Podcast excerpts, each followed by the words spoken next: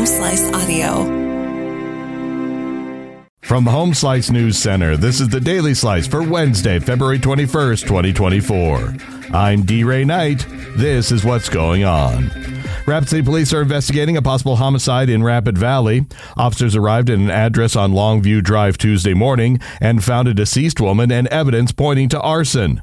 Police located a suspect at a home on Moon Meadows Drive. He was later taken to the hospital with self inflicted injuries and is currently stable. The Pennington County Sheriff's Office says that the parties involved have been identified and there is no threat to the public. The incident is still under investigation, and anyone with additional information should contact the Pennington County Sheriff's Office. Governor Kristi Noem announced yesterday that troops from the South Dakota National Guard will be helping to build a wall at the Texas border with Mexico. 60 Guard soldiers will deploy to the southern border on a rotating basis over a three month period. This is the fifth time Noem has deployed Guard soldiers to the southern border to assist in border security efforts. According to U.S. Census data, South Dakota's population has experienced steady growth over the last 70 years. From 1950 to 2020, the state's population grew by more than 236,000 people. The latest figures have the total population of South Dakota approaching 900,000. Sioux Falls and Rapid City account for almost 78% of that total growth in the time span. In news from the nation and the world, the United States says that the UN's top court should not issue an advisory opinion that says Israel should immediately and unconditionally withdraw from territory sought for a Palestinian state.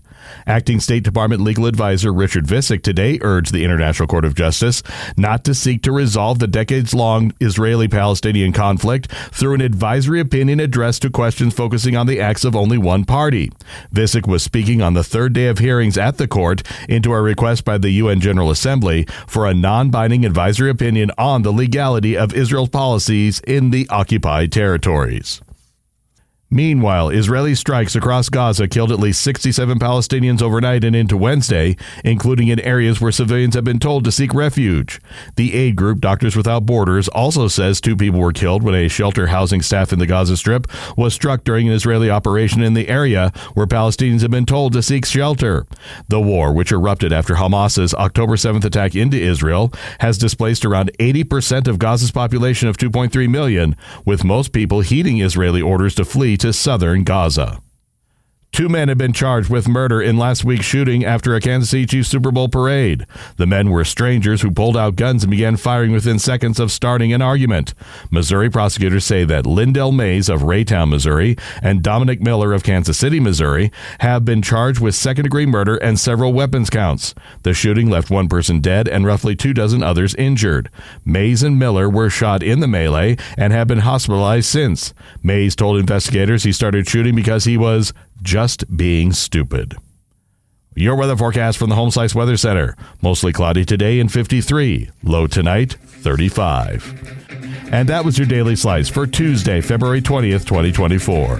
The Daily Slice is a production of Home Slice Media Group, hosted by D. Ray Knight with Amy Rose. Executive producer Mark Houston. Engineered by Chris Jaques. I'm D. Ray Knight. Have a great day.